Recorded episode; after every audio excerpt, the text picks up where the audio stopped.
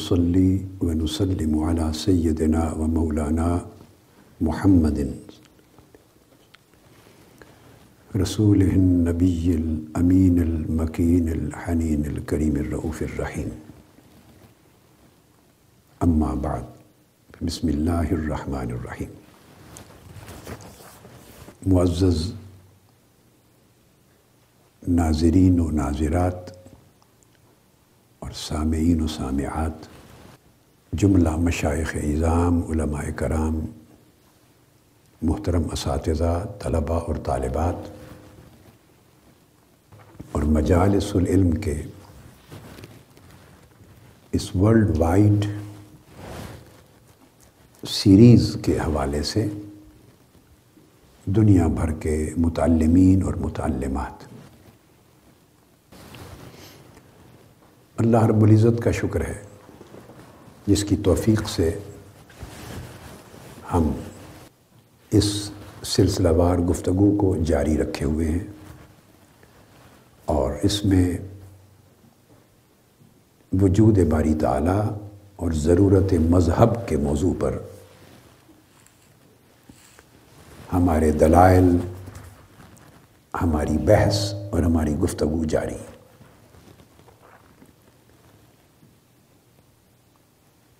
existence of God and necessity of religion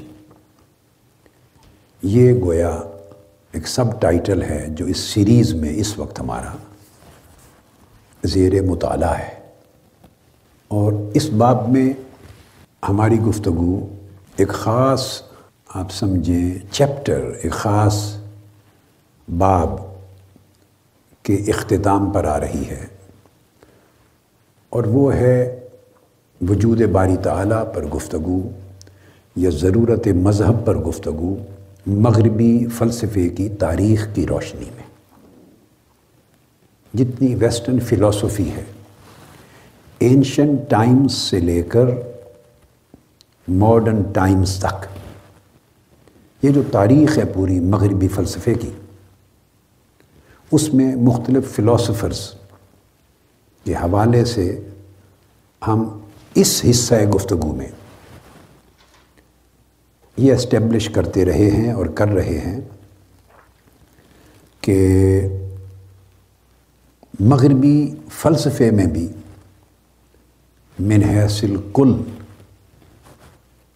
ہمیشہ خدا کے وجود پر اعتقاد رہا ہے اور ضرورت مذہب کا کبھی انکار نہیں ہوا۔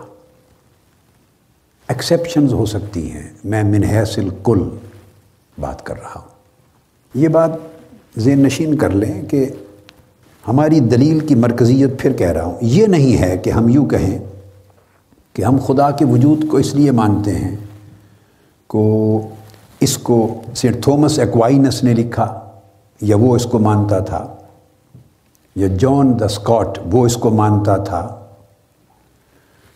یا اسکول مین ان کے فلسفے میں یہ اعتراف تھا۔ نہیں، یہ دلیل بھی نہیں ہے کہ ہم کہیں کہ چونکہ اراسمس اور مور نے کہا ہے، خدا کے وجود کا اقرار کیا، اس وجہ سے ہم کرتے ہیں۔ نہیں، ہماری دلیل کی مرکزیت یہ نہیں۔ قدیم ہو فلسفی یا جدید، یہ وہ لوگ تھے جو مذہب کے بنیادی طور پر اسپیشلسٹ نہیں تھے۔ یہ فلاسفرس تھے۔ انہوں نے عقلی علم کو انٹلیکچول نالج کو فروغ دیا۔ اس کی انٹلیکچول ڈیولپمنٹ کے ذمہ دار بنے۔ انسانی معاشروں کی پوری تاریخ میں۔ اور اگر خدا کے وجود کا انکار کرنا کوئی عقلی بات ہوتی، وزنی بات ہوتی اور مذہب کی ضرورت کا انکار کرنا ہوتا، تو سب سے پہلے یہ لوگ انکار کرتے۔ اب ہم آ جاتے ہیں کانٹ پر۔ وہ جرمن فلاسفر ہے کینٹ اور اس کی فلو یہ بھی سترہ سو چوبیس سے اٹھارہ سو چار کا اس کا زمانہ ہے اور آپ سمجھے one of the greatest modern philosophers ہے جدید فلسفے کے بہت بڑے نامور لوگوں میں سے ایک ہے اور اس کی جو معروف سائنٹیفک اور فلوسافیکل رائٹنگز ہیں وہ general general natural history and theory of heavens اس کے اوپر کرتا، لکھا ہے اس نے۔ The critique of pure reason یہ اس کی مین کتابیں ہیں۔ اور یہ بھی کانٹ۔ کون نہیں ہے جو فلسفے کا اسٹوڈنٹ لٹریچر کا اسٹوڈنٹ مغربی فلسفے کا، ہر بچہ، ہر بچی جانتا ہے اس نام کو۔ مگر یہ پہلو نہیں معلوم کہ وہ خود بھی بلیور تھا اور انتہائی سخت مذہبی تھا۔ اس نے اپنی کتابوں میں the critique of practical reason اس کتاب میں اس نے تین قسموں کے دلائل دیے ہیں وجود باری تعالیٰ پہ۔ کانٹ نے تین قسموں کے دلائل۔ پیور ریزن کے ساتھ۔ چونکہ بحث کر رہا ہے the critique of practical reason میں عقلی دلیل کے ساتھ بحث کر رہا ہے۔ پریکٹیکل ریزنز کے ساتھ۔ تو پہلی دلیل آنٹولوجیکل پروف کی دی ہے۔ میں نے یہ بات پچھلی نشست میں کر دی تھی۔ جوہر اور عرض کی ذات اور صفات کی اس حوالے سے دلیل دی ہے۔ دوسری کوسمولوجیکل دلیل، ان دلائل کو دیا ہے اپنی کتاب میں۔ تیسری سائیکو تھیولوجیکل دلائل دی ہے سائیکو تھیولوجیکل یعنی نفسیاتی مذہبی دلائل۔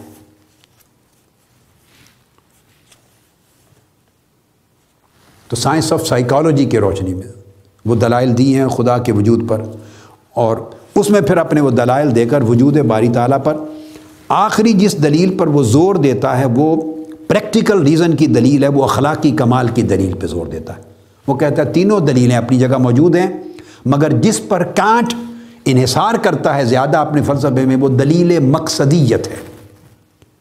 کہ یہ ساری کائنات اور کائنات میں نظر آنے والی ہر قسم کی زندگی، یہ بغیر مقصد کے پیدا نہیں کی گئی، وہ بلیو کرتا ہے کہ مقصد کی زندگی ہے۔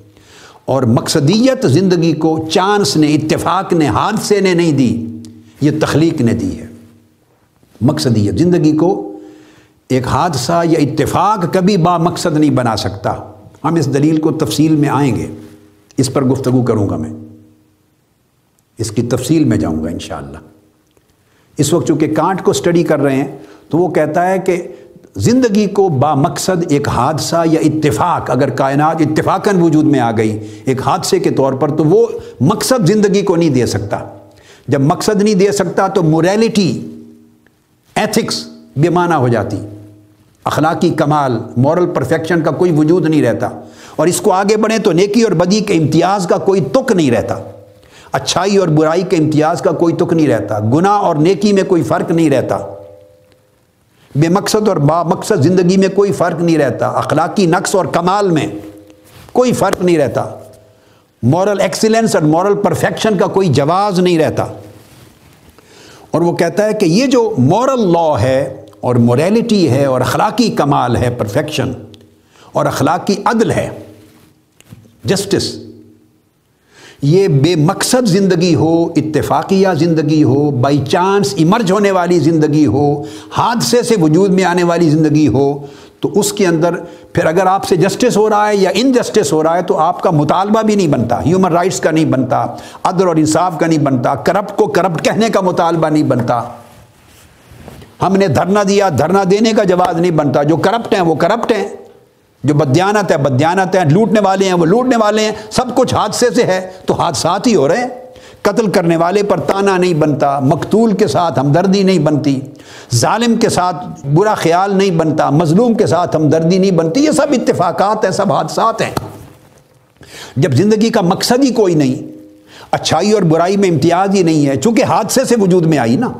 وہ یہ کہنا، یہ جو انکار کرتے ہیں وجود باری تعالیٰ کا، وجود مذہب کا، تو زندگی کو با مقصد تو صرف مذہب نے بنایا ہے کہ زندگی با مقصد ہے۔ ہمارے پیدا ہونے کا کوئی مقصد ہے، کائنات کی تخلیق کا کوئی مقصد ہے، ہماری ہر سٹرگل کا کوئی مقصد ہے۔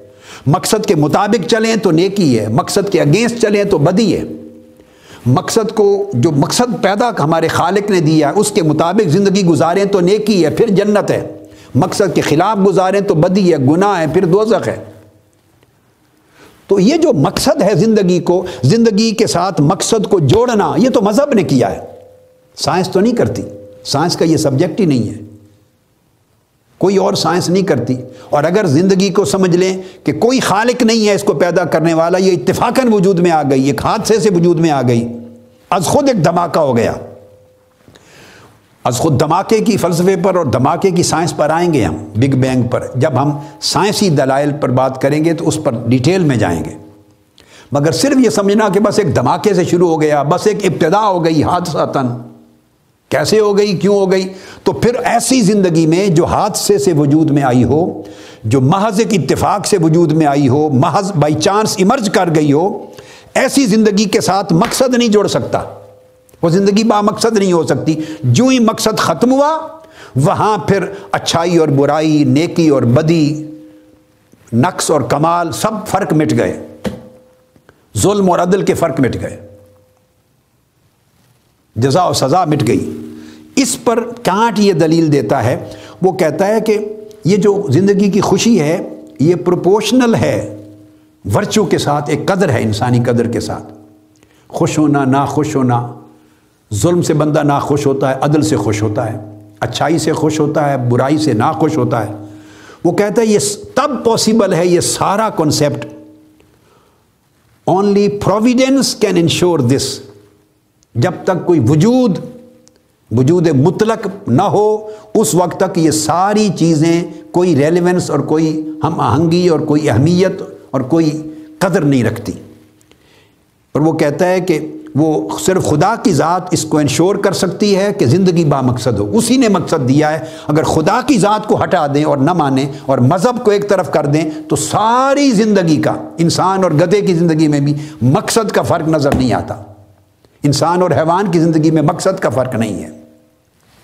وہ کہتا ہے کہ یہ اللہ نے has evidently not ensured it in this life کیونکہ یہ جو ہے، عدل اس زندگی میں ہر ایک کو نہیں ملتا۔ اس کی انشورنس نہیں ہے۔ آپ دیکھیں نا، آپ چاہتے ہیں، آپ کا ضمیر چاہتا ہے، آپ کا اخلاقی ضمیر چاہتا ہے، مورل کانشنس چاہتا ہے یہ دلیل ہے کہ جب ظلم ہو تو ظلم اپنے انجام کو پہنچے، بدی اپنے انجام کو پہنچے، اچھائی کرنے والے کو خوشی ملے، محنت کرنے والے کو اس کی محنت کا پورا اجر ملے، محنت نہ کرنے والے کو اتنا اجر نہ ملے۔ آپ کا مورل کانشنس اخلاقی ضمیر یہ چاہتا ہے کہ زندگی میں سب کچھ نظر آئے۔ اگر یہ مٹ جائے، اگر محنت کرنے والا فرسٹ ڈویژن میں پاس نہ ہو گریڈ اے میں پاس نہ ہو، اور نالائکی سے وقت گزارنے والا، محنت نہ کرنے والا وہ گریڈ اے لے جائے اور محنت کرنے والا گریڈ سی میں چلا جائے، اگر جد و جہد کے مطابق نتائج نہ آئیں، تو پھر جد و جہد کرنے کی خواہش ختم ہو جائے، تگ و دو کی آرزو ختم ہو جائے سٹرگل کے لیے پیچھے قوت ختم ہو جائے۔ پھر ہر کوئی لوٹ مار کرے گا۔ محنت کا کیا فائدہ؟ پڑھائی کا کیا فائدہ؟ نیکی کا کیا فائدہ؟ عدل کا کیا فائدہ؟ جب بےمانی سے کامیابی ہے تو پھر ہر کوئی بےمان بنے گا۔ جب قتل اور لوٹ مار سے کامیابی ہے تو ہر کوئی قاتل اور ظالم بنے گا۔ جب لوٹ مار سے کامیابی ہے تو ہر کوئی لٹیرا اور کرپٹ بنے گا۔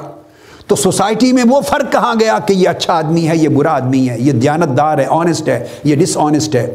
یہ بڑا کائنڈ ہے، یہ بڑا کروول ہے۔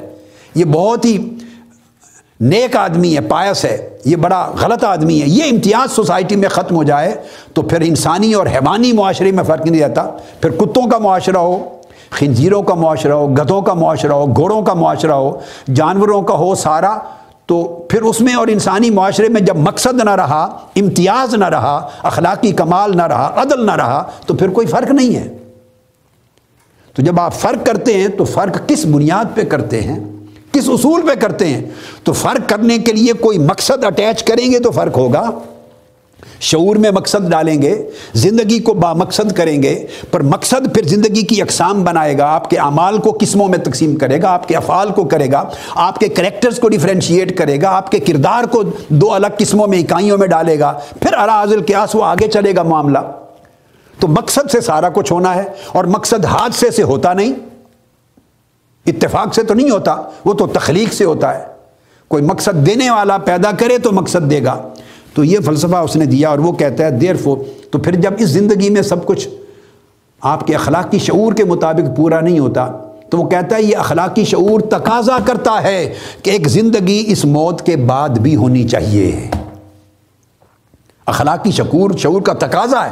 اخلاقی شعور مطمئن نہیں ہو سکتا۔ اگر اس موت کے ساتھ انسان کی زندگی اینڈ ہو جائے اور اس کے بعد کچھ نہ ہو، تو اخلاقی شعور تو بالکل ناکام رہ گیا۔ اس کو تو اطمینان ہی نہیں ہوگا۔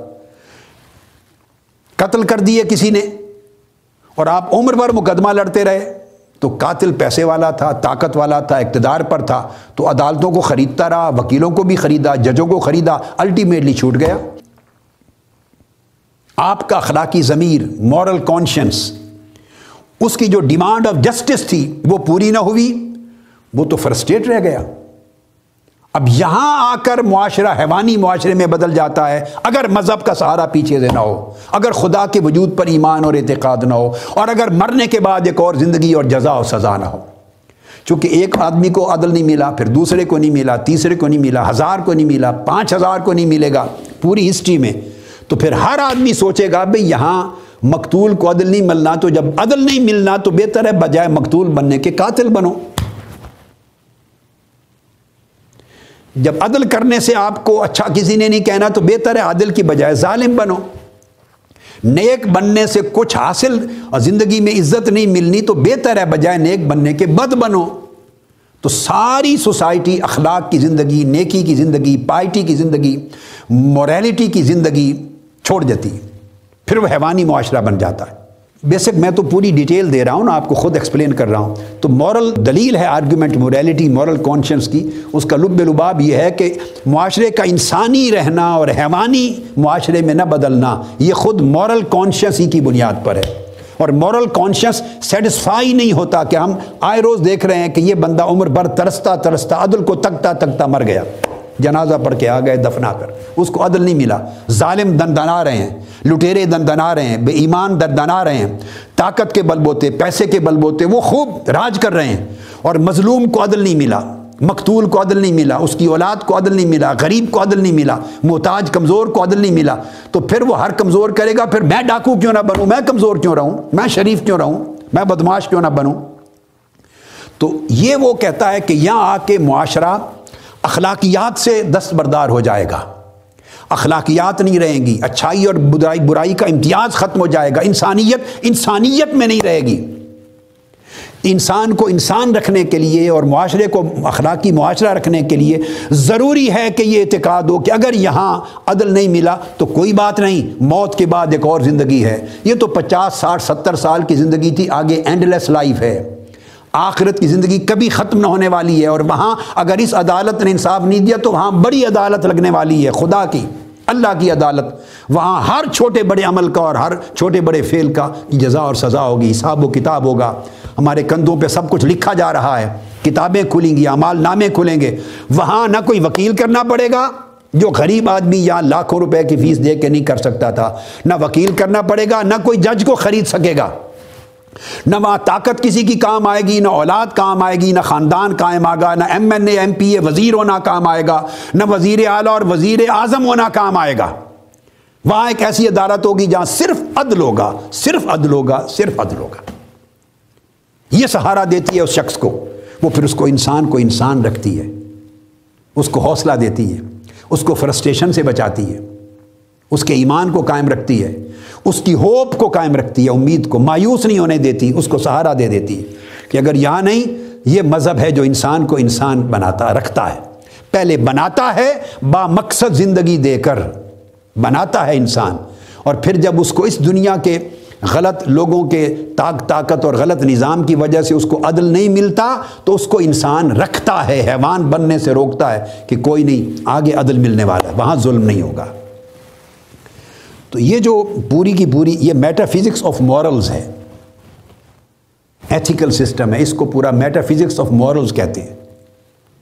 میٹا فزکس آف مورلز یہ کتاب ہے کانٹ کی۔ سبجیکٹ ہے، پوری ایک سائنس ہے، مگر کانٹ کی یہ کتاب ہے۔ اور اس کی وہ تاریخی اہمیت کو بیان کرتا ہے۔ یہ ہے ما بعد طبیعیاتی عقیدہ مورلز کی بنیاد پر، اخلاقی قدروں کی بنیاد پر۔ تو اخلاقی قدروں کو وہ خدا کے وجود پر دلیل کے طور پہ لاتا۔ اس کے بعد اب ہیگل کا نام آپ نے سنا ہے۔ ہیگل پہ آتے اس کا زمانہ سترہ سو ستر سے اٹھارہ سو اکتیس تک ہے۔ اور یہ جو موومنٹ تھی پوری جرمن فلاسفی کی جو کانٹ نے شروع کی، ہیگل نے اس نے کنٹینیو کیا اور وہ کانٹ نے کو کرٹیسائز کیا، مگر بار صورت وہ اس نے سسٹم کو بہت آگے بڑھایا اور بڑا بہت بڑا نام مغربی فلسفے میں ہیگل نے اپنا پیدا کیا۔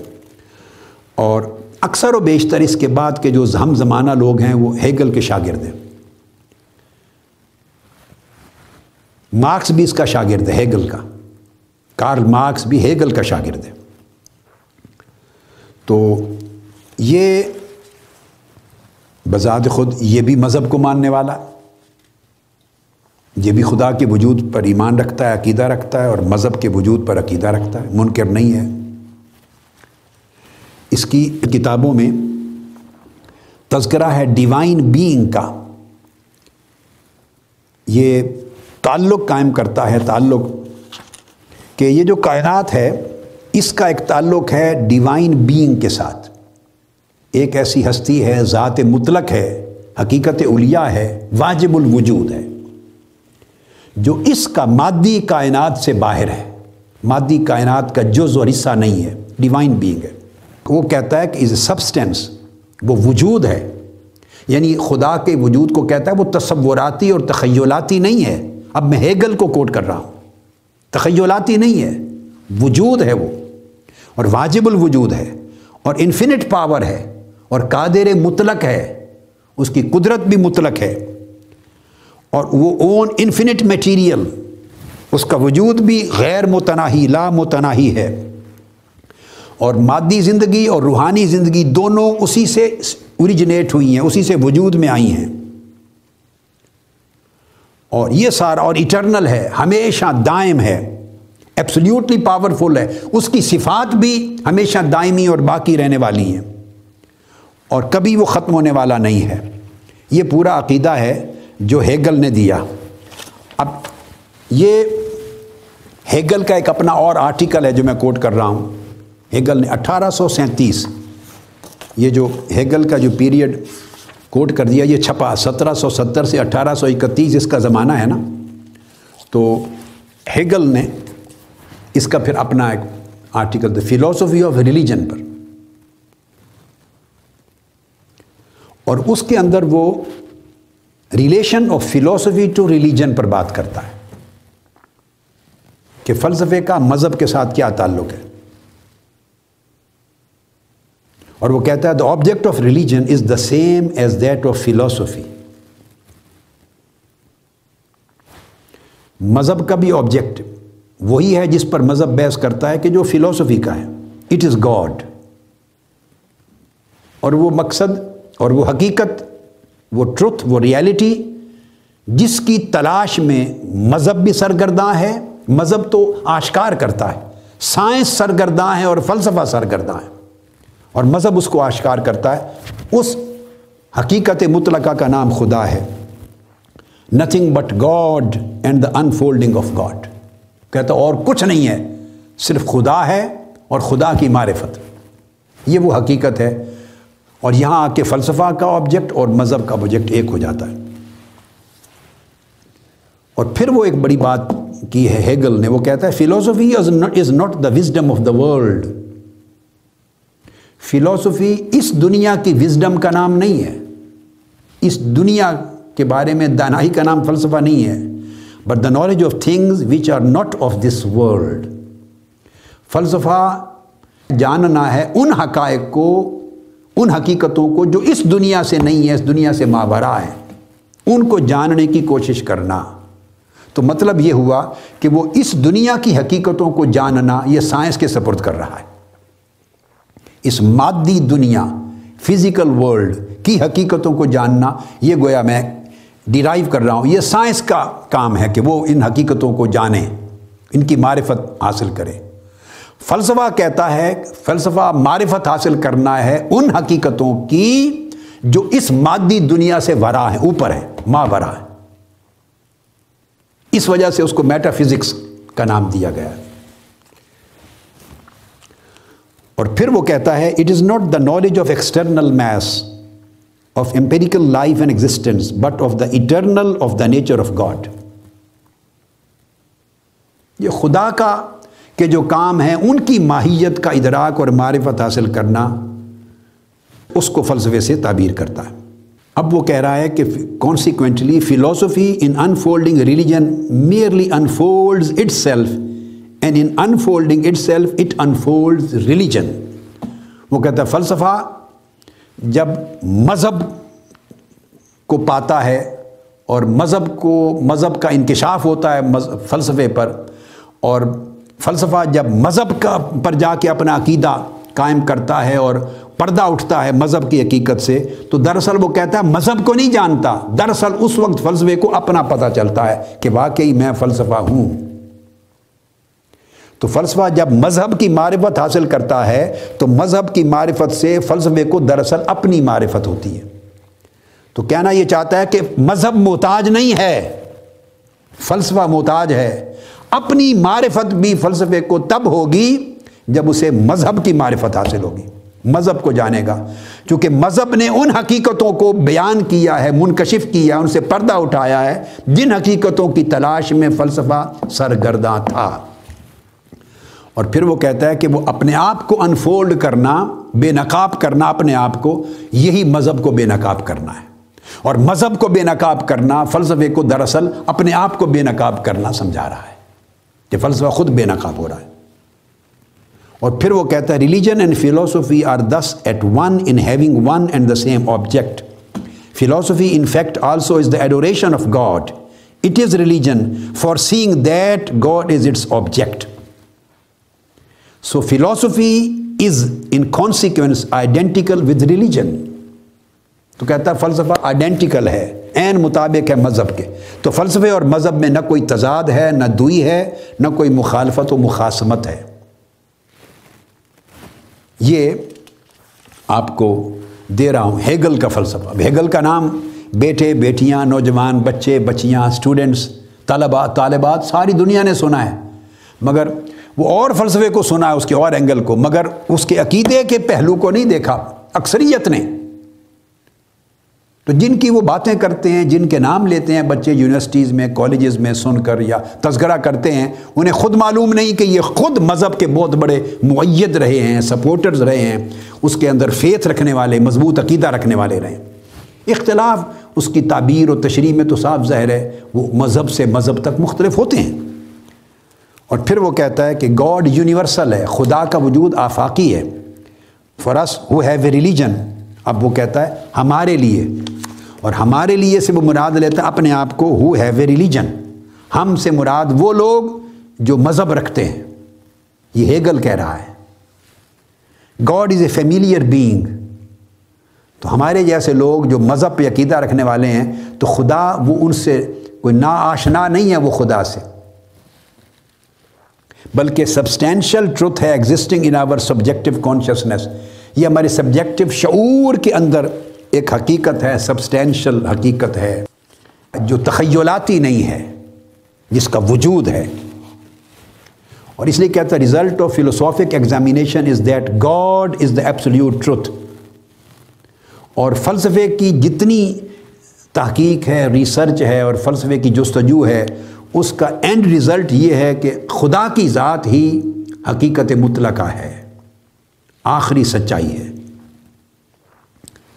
اور پھر وہ بیان کرتا ہے کہ خدا کی ذات کو وجود مطلق کے طور پہ یونیورسیلٹی ہے، اس کا وجود وجود مطلق ہے۔ اور پھر وہ کہتا ہے کہ this is universal being and has no limit no bounds no particularity خدا کا وجود وجود مطلق ہے، خدا کا وجود وجود واجب ہے، نہ اس کی کوئی حد ہے، حدود ہیں، نہ اس کی کوئی انتہا ہے، اور نہ ہی تعینات ہیں۔ پرٹیکولیرٹی نہیں، وہ تعینات سے بھی ماورا ہے، حدود سے ماورا ہے، ابتدا اور انتہا سے ماورا ہے۔ خدا کی ذات، وجود واحد ہے، واجب الوجود ہے، قائم بذات ہے اور باقی سب کچھ اس کی وجہ سے ممکن الوجود اور قائم بمر اللہ ہے۔ باقی سب کچھ اس کی وجہ سے قائم ہے۔ اور یہ اس کے لفظ ہیں۔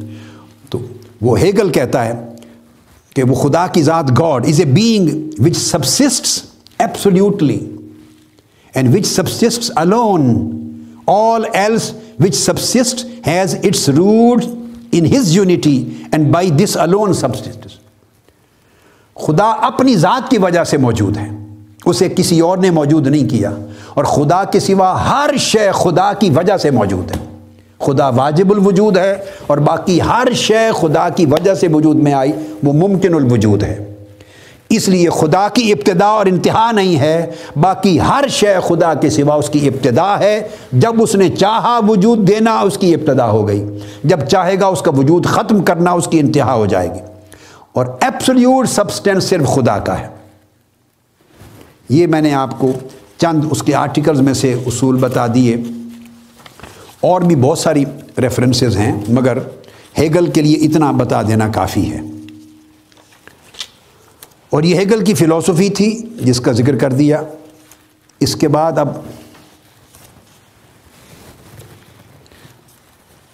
اگلا فلسفی لیتے ہیں شوپن ہاور یہ یورپ کے اور مغرب کا جدید فلسفی ہے۔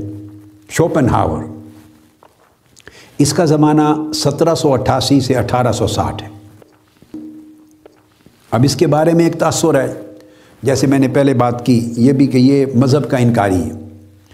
اگر کوئی دو، چار، دس آدمی مذہب کے انکاری ہوں تو اس سے ہمارے پورے تصور میں، استدلال میں کوئی فرق نہیں پڑتا۔ اقرار، انکار چلتے رہتے ہیں ساتھ۔ میں نے تو پہلے کہہ دیا کہ اوور ویلمنگ میجورٹی زمانہ قدیم سے دور جدید تک تمام مغربی فلسفیوں کی بھی مذہب کا اقرار کرنے والے، مذہب کو ماننے والے، خدا کے وجود پر عقیدہ رکھنے والے تھے۔ تو کچھ تھوڑے انکاری ہو بھی سکتے ہیں، مگر جن کے بارے میں یہ معروف ہے کہ یہ خدا کے وجود کے منکر تھے، ان میں بھی پھر آگے بتا رہا ہوں، اکثریت ایسے فلاسفرز ہیں جن کو صحیح پڑھا نہیں گیا یا جن کو پڑھا گیا ہے تو کانٹیکسٹ میں نہیں پڑھا گیا، سیاق و سباق میں، اور وہ رائے قائم کرنے میں بھی غلطی ہوئی ہے۔ تو شوپن ہاور بھی مذہب کا منکر نہیں ہے، یہ بات کہنا چاہتا ہوں۔ اب کیا ہے کہ یہ جو کہ مغرب کا، یورپ کا فلاسفر ہے، یورپ میں پریولنٹ جو مذہب تھا وہ مسیحیت تھا کرسچینٹی اب یورپ میں وہ جو میڈیول پیریڈ ہے، یہ اٹھارہویں صدی کا اور انیسویں صدی کا، اس پیریڈ میں تو چونکہ ان کے ہاں جب مذہب کا نام لیتے، تو مذہب سے مراد ہی کرسچینٹی ہوتی تھی، مسیحیت۔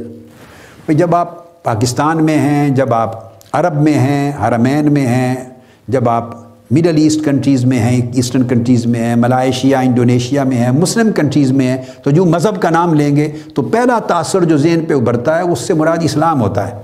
چونکہ وہ ڈومیننٹلی وہ کنٹریز اسلامک کنٹریز ہیں مسلم کنٹریز ہیں۔ ڈومیننٹ پاپولیشن مسلمانوں کی ہے، تو مذہب کا نام لیتے اسلام کا تاثر آتا ہے۔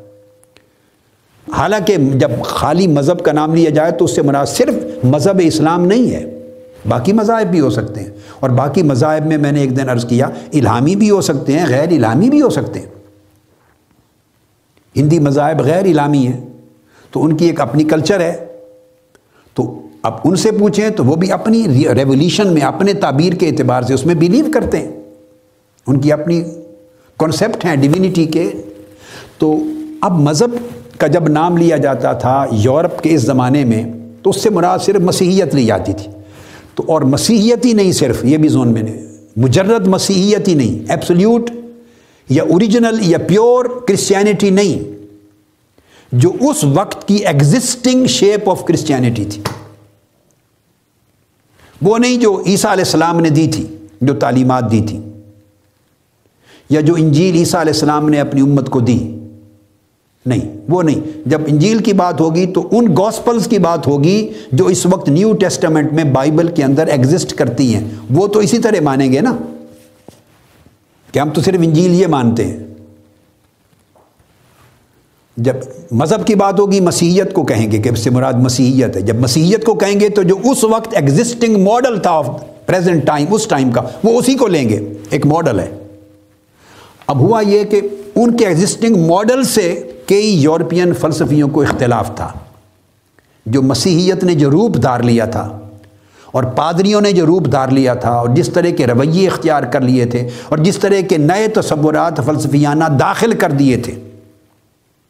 جو اوریجنل ان کے ہاں ان فلسفیوں کے ہاں اوریجنل کرسچینٹی کی اصل تعلیمات میں نہیں تھے۔ بعد میں وضع کیے گئے، داخل کیے گئے، ان کی شیپس بدل دی گئیں اور چلتے چلتے پھر اس دور کے مسیحی کی جو رہنما تھے، پادری تھے، انہوں نے خاص کیتھولک اتھارٹی کی وجہ سے ایک نئے تصورات اور نئے رسوم اور رواج وضع کر لیے۔ اور جو ان کو مانتا ہے وہی مسیحی ہے۔ جو ان کو نہیں مانتا وہ مسیحی نہیں۔ جب مسیحی نہیں تو گویا مذہب کا منکر ہے۔ جب مذہب کا منکر ہے تو وہ کافر ہے۔ یہ ایک پورا ایک تسلسل تھا۔ لہذا اس نے اختلاف کیا اس وقت کے ان کے رسم رواج اور ان کے فلسفوں سے۔ ان کی اس وقت کی جو مسیحیت کی شکل تھی اور وہ تعلیمات، وہ شیپ اس کو اپیل نہیں کی، مگر یہ تھا مذہب کا ماننے والا۔ اور اس کو ہندو فلسفہ زیادہ اپیلنگ تھا۔ لہذا وہ اکنالج کرتا ہے تین سورسز کو۔ اس کی فلاسفی میں اپنی فلاسفی میں تین سورسز کو اکنالج کرتا ہے، کانٹ کو، تو کانٹ خود مذہب کا ماننے والا، عقیدہ رکھنے والا ہے۔ پلیٹو کو پرانے وقت میں، پلیٹو خود مذہب کو ماننے والا اور اس کا اپنا ڈیوائن بینگ پر عقیدہ تھا۔ اور تیسرا اپنیشدز جیسے ویدے ہیں، ویدز ہیں۔ انڈیا کے اندر رگ وید ہے یجر وید ہے اتھروا وید ہے، سام وید ہے، چار ویدے ہیں۔ اس طرح ان کے اوپنشدز ہیں۔ اپینیشدز تو اپینیشد جو تھے، اس میں ان کا ہندی مذہب کا فلسفہ ہے۔ تو ہندو مذہب کے فلسفے کو اس کو وہ مانتا تھا، اس کا ٹرینڈ ادھر تھا۔ تو گویا ہندی مذہب کی جو تعلیمات ہیں، اس کو مانتا تھا۔ اور یہ ریئیکشن تھا اس دور کی مسیحیت کے ساتھ۔ اور اس کے ساتھ وہ نروانا کو مانتا تھا۔ اب یہ مکسچر تھا تو بدھ مذہب میں نروانا ہے۔ یہ معرفت کا ایک مراقبے کا ایک پورا تصور ہے اور فنا کا تصور ہے بقا میں جانے کے لیے اور مہاتما بدھ کا دیا ہوا فلسفہ ہے تو مہاتما بدھ کی تعلیمات کو وہ مانتا تھا اور ہندو مذہب میں اپنیشدس کو مانتا تھا اور مہاتما بدھ کا جو پورا تصور ہے اس کو وہ ایکسٹنشن ایکسٹنکشن یعنی فنا کے تصور کو وہ سب سے بیسٹ مانتا ہے، سب سے بہتر جو اس کے لیے اپیلنگ ہے۔ اور اس نے تجزیہ اور موازنہ بھی کیا ہے۔ تو اس سے یہ اسٹیبلش ہو گیا کہ مذہب کا منکر نہیں ہے، اس دور کی مغربی یا یورپی مسیحیت کو نہیں مان رہا یا وہ اپیل نہیں کرتی، مگر ہندو مذہب اور ہندو فلسفے اور بدھ مت کے مذہب و فلسفے کو نروانا کو مانتا ہے۔ جس کا مطلب ہے کہ مذہب کا انکاری نہیں ہوا، ایک ورشن نہیں، دوسرا ورشن مانتا ہے۔ اور پھر وہ یہ لکھتا ہے کہ there are some good things in orthodox Christianity وہ کہتا ہے جو آرتھوڈکس مسیحیت ہے، اس کے اندر بھی کئی چیزیں اچھی ہیں۔ اور اس میں خاص طور پہ جو ڈاکٹرن آف اوریجنل سن ہے، اس کو وہ اپیل کو اس کو مانتا ہے۔ اب ڈاکٹرن آف اوریجنل سن کہ بندہ ایک بنیادی گناہ کے ساتھ ہی پیدا ہوتا ہے، وہ پھر کفارے کا ایک تصور ہے۔ تو اس تصور کو مانتا ہے، تو پھر دیسر مسیحیت میں بھی اس کا عقیدہ ہے۔ تو یہ مکسچر ہو گیا اس کا عقیدہ۔ بنیادی کئی تعلیمات جو مسیحیت میں سے لی۔ کچھ نروانا کو مانتا بدھ مت سے، کچھ ہندو مت سے۔ تو تین مذاہب کا مکسچر ہے اس کے ہاں تو اس سے آؤٹ کم یہ نکلا کہ مذہب کا انکار نہیں ہے، خدا کے وجود کا انکار نہیں ہے۔ مختلف ماڈلز کو اس نے ملا لیا ہے۔ اسی طرح وہ کہتا ہے کہ گوسپلز کے ساتھ بدھزم کو ساتھ لیتا ہے اور وہ کہتا ہے کہ بدھزم کو بدھ مت کو ہائیسٹ ریلیجن مانتا ہے، وہ مانتا ہے۔ تو ہائیسٹ ریلیجن کے طور پہ نروانا اور بدھزم کو تسلیم کرنا، اس کا مطلب ہے کہ وہ مذہب کا اقرار کرنے والا ہے۔ اور اس کو وہ ایتھیکل ڈاکٹرن کے طور پہ لیتا ہے۔ اور پھر وہ ایک اچھے آدمی کے طور پہ جیسے صدقہ اور خیرات کے تصورات ہیں اور از خود پاورٹی اور غربت کی فقیری کی زندگی بسر کرنا، روزہ رکھنا اور اپنے آپ کو تکلیف دینا، جو بدھ مت کے تصور میں اور مہاتما بدھ کی تعلیمات میں وہ ساری چیزیں وہ اپنے فلسفے میں لیتا ہے۔ تو اس لحاظ سے ہم دیکھتے ہیں کہ شوپن ہاور کے اندر بھی مذہب کا پورا اقرار ہے۔ وہ بیان کرتا ہے شوپن ہاور وہ کہتا ہے کہ if we were alien historians surveying earth from a distant galaxy اگر ہم زمین کے رہنے والے نہ ہوں، ہم کسی اور سیارے کی مخلوق کو رہنے والے ہوں اور دور سے زمین کو دیکھیں۔ شوپن ہاور کہہ رہا ہے، دور سے زمین کو دیکھیں اگر ہم۔ تو ہم دیکھیں گے دوسری گلیکسی سے، دوسری کہکشاں سے، یا دوسرے سیارے سے زمین کا سروے کریں۔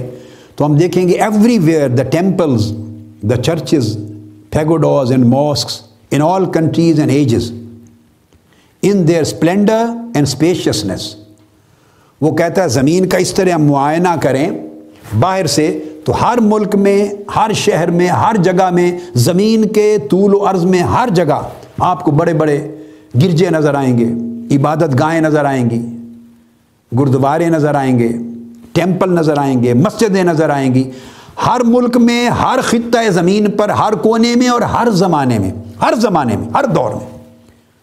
بڑی بڑی وسیع اور عیز وہ کہتا ہے why should such buildings be so universal and so dominant تو باہر سے دیکھنے والے کے ذہن میں یہ سوال ابھرے گا کہ زمین کی تاریخ کے ہر دور میں یہ مساجد کیوں ہیں؟ زمین کی تاریخ کے ہر دور میں یہ ٹیمپلز کیوں ہیں؟ ہر دور میں یہ چرچ کیوں ہیں؟ ہر دور میں عبادت خانے کیوں ہیں؟ اور سو یونیورسل اور یہ پوری کائنات عرضی میں، پوری آفاق میں ہر جگہ اور ڈومیننٹ کیوں ہیں؟ What on earth could be their function ان کا زمین پر کیا کام ہے؟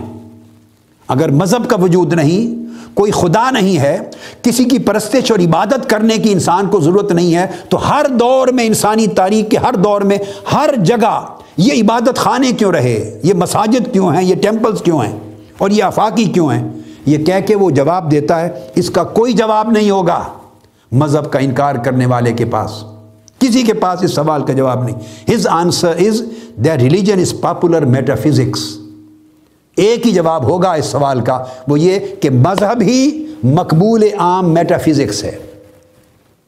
یہ علم الحقائق ہے مابادت طبیعتی حقائق کا جو علم ہے، وہ مذہبی اس کا جواب ہے۔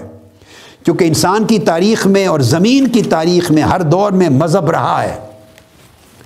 اور انسان کی عقل نے، انسانی سماج نے، انسانی معاشرے نے، انسانی ضمیر نے، انسانی علم نے، انسانی رائے نے، انسانی فہم نے ہر دور میں بلا امتیاز مذہب کو قبول کیا ہے اور خدا کی عبادت کی ہے۔ اس لیے جب سے انسان ہے، تب سے خدا کا شعور ہے، تب سے مذہب کا وجود ہے۔ وہ کہتا ہے اس کے سوا کوئی۔ اب یہ شوپن ہاور کی دلیل۔ آ گئی اس کے بعد پھر وہ کہتا ہے the third essential function a religion is required to fulfil وہ کہتا ہے کہ اب مذہب کی یہ تو تھی اس سوال کا جواب۔ اب کہتا ہے کہ مذہب سے فوائد کیا ہے انسانیت کو؟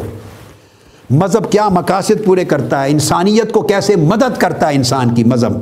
وہ کہتا ہے تیسرا فنکشن، آگے پہلے دو فنکشن پہلے بیان کرایا اور۔ وہ کہتا ہے ریلیجن، سوسائٹی کے جو فلفل کرتا ہے وہ یہ as a whole rather than existential predicament of the individual وہ کہتا ہے کہ یہ ایگزسٹینشیل اسپیکٹ کو صرف نہیں لینا، بلکہ religion provides social cohesion creates community by supporting morality وہ کہتا ہے کہ مذہب اس انسانی زندگی میں اور زمینی زندگی میں اور انسانی معاشروں کی زندگی میں اخلاقیات مذہب نے پیدا کی ہیں۔ سو اخلاقیات پیدا کر کے اخلاقیات کے ذریعے مذہب نے انسانی کمیونٹیز انسانی معاشرے بنائے ہیں۔ اور انسانی معاشروں کو بنا کر ان کے اندر کوہیجن پیدا کیا ہے سوشل سماجی کوہیجن ایک سماج میں باہمی رابطہ پیدا کیا ہے تھرو موریلٹی اور پھر وہ کرتا ہے first it provide sanctions for moral injunctions مذہب نے صرف اخلاقیات ہی نہیں دیے، بلکہ اخلاقیات کے پیچھے ایک قوت دی ہے اعتقاد کی، عقیدے کی۔ کہ یہ اخلاقیات ہیں، عوامر اور نواحی کی شکل دی ہے سینکشنز ان کا کرنا اچھا کام ہے، ان کا نہ کرنا برا کام ہے۔ وہ کہتا ہے without sanctions morality has neither sense nor force اگر سینکشنز نہ ہو یعنی عوامر اور نوائی نہ ہو، احکام نہ ہو لاز نہ ہو تو اخلاقیات کی کوئی حیثیت نہیں ہے۔ نہ حواس میں، نہ عقل میں، نہ کوئی قوت، نہ اس کی enforcement the idea of a categorical imperative یہ جو ہے کیٹیگوریکل امپیریوٹ ہونے کا جو آئیڈیا ہے، یہ سارا شوپن ہاور کا فلسفہ ہے۔ اور وہ اس کو بلیو کرتا ہے، وہ کہتا ہے کنسپچل ابسرڈیٹی ہے یہ۔ Instilling moral rules and embedding them in a framework of sanctions یہ کہتا ہے کہ بچپن سے جو چائلڈہڈ سے ٹریننگ ہوتی ہے اور اس کے اندر ان کا شعور دے دیا جاتا ہے، حدیں قائم کر دی جاتی ہیں بچے کے اور انسان کے شعور میں۔ کہ یہ برائیاں ہیں، یہ عوامر ہیں ادھر اور یہ نواحی ہیں۔ یہ اچھے کام ہیں، یہ برے کام ہیں۔ یہ کرنے ہیں، یہ نہیں کرنا۔ ادھر جانا، ادھر نہیں جانا۔ یہ جو حدیں بچپن سے قائم ہو جاتی ہیں انسانی شعور میں، یہی حدیں دراصل اخلاقیات کو اور انسانیت کو اور انسانی قدروں کو تحفظ دیتی ہیں، تقدس دیتی ہیں، قوت دیتی ہیں انفورسمنٹ دیتی ہیں۔ اور انہی کے سینکشنز اور انفورسمنٹ کی وجہ سے معاشرے انسانی معاشرے رہتے ہیں۔ اور پھر دوسری دلیل وہ دیتا ہے کہ second aspect is that of showing what morality is یہ ظاہر کرنا اپنے اعمال سے، افعال سے، اپنے طرز عمل بیہیویئر سے کہ موریلٹی کیا ہے۔ وہ کہتا ہے religions have the essential function of providing a guide star for people's action تو مذہب وہ قوت ہے، وہ ستارہ ہے جو روشنی مہیا کرتا ہے انسانی افعال کو، انسانی اعمال کو، انسانی سیرت کو، انسانی کردار کو اور انسان کے فکر اور فہم کو ایک رخ دیتا ہے، ایک روشنی دیتا ہے، ایک سمت متعین کرتا ہے۔ As the public standard of integrity and virtue اور مذہبی قائم کرتا ہے کہ عوامی، اجتماعی اور سماجی اور معاشرتی سطح پر یہ انٹیگریٹی ہے، یہ کردار کا استحکام ہے، یہ اچھائی ہے، یہ قدر ہے، یہ اچھی چیز ہے اور یہ بری چیز ہے۔ اور کہتے obviously the exemplary status of the life of for instance Jesus and the saints is an important part of human mind تو شوفر شوپن ہاور کے نزدیک وہ کہتا ہے کہ یہ جو ہم حضرت مسیح، چونکہ مسیحی معاشرے میں ہے نا، حضرت عیسیٰ علیہ السلام کی بات کرتے ہیں، اولیاء کی بات کرتے ہیں، روحانی شخصیتوں کی بات کرتے ہیں، ان کی زندگیاں، ان کی سیرتیں، ان کے کردار وہ نمونہ تھے، وہ اسوا تھے یعنی انبیاء کے اور اولیاء کی زندگیاں اسوا تھیں۔ اور انہی کے نمونہ حیات سے یہ قدریں متشکل ہوئی ہیں۔ ویلیوز ایگزمپلیفائی ہوئی ہیں، ان کو وجود ملا ہے۔ اور ان کو وجود ملنے سے حدیں قائم ہوئی ہیں اور حدوں کے قائم ہونے سے ان اخلاقیات کو سینکٹیٹی تقدس اور تحفظ ملا ہے۔ اور اس تقدس اور تحفظ سے معاشرے، انسانی معاشرے بنے اور یہ آگے چل رہے ہیں۔ یہ وہ تصور شوپن ہاور نے دیا ہے۔ اور اینڈ پر پھر جو بنیادی چیز جس پہ کنکلوڈ کر رہا ہوں، وہ یہ کہ شوپن ہاورز کے نزدیک جو مذہب ہے اس کے چار مرکزی فیچرز ہیں مذہب کے شوپن ہاور کے۔ مرکزی فیچرز چار۔ ایک وہ کہتا ہے مذہب پرووائڈ کرتا ہے سولوشن آف ڈیتھ جو پرابلم آف ڈیتھ ہے، اس کو سولو کرتا ہے۔ اس کا جواب کوئی شخص نہیں دے سکا، نہ فلسفہ، نہ سائنس کہ مر کے انسان کہاں جاتا ہے، کیوں مرتا ہے، موت کے بعد کیا ہوگا۔ تو موت کا جو پرابلم ہے، اس کا سولوشن کسی نے نہیں دیا سوائے مذہب کے۔ مذہب نے بتایا یہ موت ٹرانسفر ہے from one life to other from one world to other from mortality to immortality عارضی سے دائمی کی طرف ایک ارتقا ہے، ایک سفر ہے۔ مذہب نے اس کا جواب دیا ہے۔ دوسرا کہتے solution to problem of pain انسان کو اذیت ہوتی ہے ہزاروں باتوں میں۔ عدل نہیں ملا وہ حسب توقع کام نہیں ہوا، پریشانی ہو گئی، نقصان ہو گیا، جان کا، مال کا، کاروبار کا۔ کسی نے ظلم کر دیا، ہزاروں دکھ ہیں، ہزاروں مصائب اور علام ہیں، ہزاروں اذیتیں ہیں۔ اذیت کا علاج شوپن ہاور کہتا ہے، کوئی دنیا کی سائنس نہیں دے سکی۔ اذیت کا علاج، پریشانی کا علاج، مشکل کا علاج۔ یہ جو پینفل سوچیں ہیں، ان کا علاج کسی نے نہیں دیا، مذہب نے دیا ہے۔ مذہب نے علاج دیا ہے صبر کی شکل میں۔ مذہب نے علاج دیا ہے شکر کی شکل میں، مذہب نے علاج دیا ہے توکل کی شکل میں، مذہب نے علاج دیا ہے خدا کی رضا کی شکل میں، مذہب نے علاج دیا خدا کے امر پر بھروسہ کرنے کی شکل میں، تفویض کی شکل میں، آخرت کے اجر کی شکل میں، تو مذہب نے پینفل لائف اور پینفل ایونٹس کا سولوشن دیا ہے۔ تیسرا وہ کہتا ہے an exposition and sanctioning of the morality of the community تو یہ جو کمیونٹی ہے میں نے بیان کر دیا پیچھے، اس کی اخلاقیات کو تحفظ اور تقدس دیا ہے مذہب نے۔ اگر مذہب یہ تقدس نہ دے تو اور کوئی شعبہ اتنا تقدس، اتنی اہمیت اور اتنی قوت دینے والا نہیں ہے اخلاقی قدروں کو جتنی دین اور مذہب نے دی ہے۔ اور فائنلی چوتھا فیچر جو مذہب کا ہے it is provided by a sense of mystery اس کے اندر پھر ایک ایمان بالغیب ہے۔ اور ایمان بالغیب بندے کو ہر حالت میں زندہ رکھتا ہے۔ اس کے اندر ہوپ قائم رکھتا ہے، ایک مسٹری ہے۔ جو چیزیں ابھی پردہ غیب میں ہیں۔ خدا کا وجود پردہ غیب میں ہے۔ آخرت پردہ غیب میں ہے۔ جزا و سزا پردہ غیب میں ہے۔ تو ایک مسٹری ہے۔ وہ جو مسٹری کا سینس ہے انسان کا شعور پردہ غیب میں ہونے کے حقائق کا، تو وہ فائنلی بندے کو آگے لے کے چلتا ہے اور زندگی میں قوت دیتا ہے، زندگی میں تحرک دیتا ہے۔ اور زندگی کو پھر اس کے مقصد کو ایک لمبا آگے تک لے کے جاتا ہے۔ تو یہ وہ بیسک چیز ہے جو شوپن ہاور نے اپنے فلسفے میں دی ہے۔ یہاں پر آج گفتگو ختم کرتے ہیں اور اگلی نشست میں انشاءاللہ مغربی فلسفے کی آخری نشست ہوگی۔ اس کی تاریخ کی جس کو ہم کمپلیٹ کریں گے اور پھر سائنس کی تاریخ کی طرف اپنی دلائل کا رخ لے جائیں گے انشاءاللہ۔ وما علینا البلاغ. والسلام علیکم ورحمۃ اللہ وبرکاتہ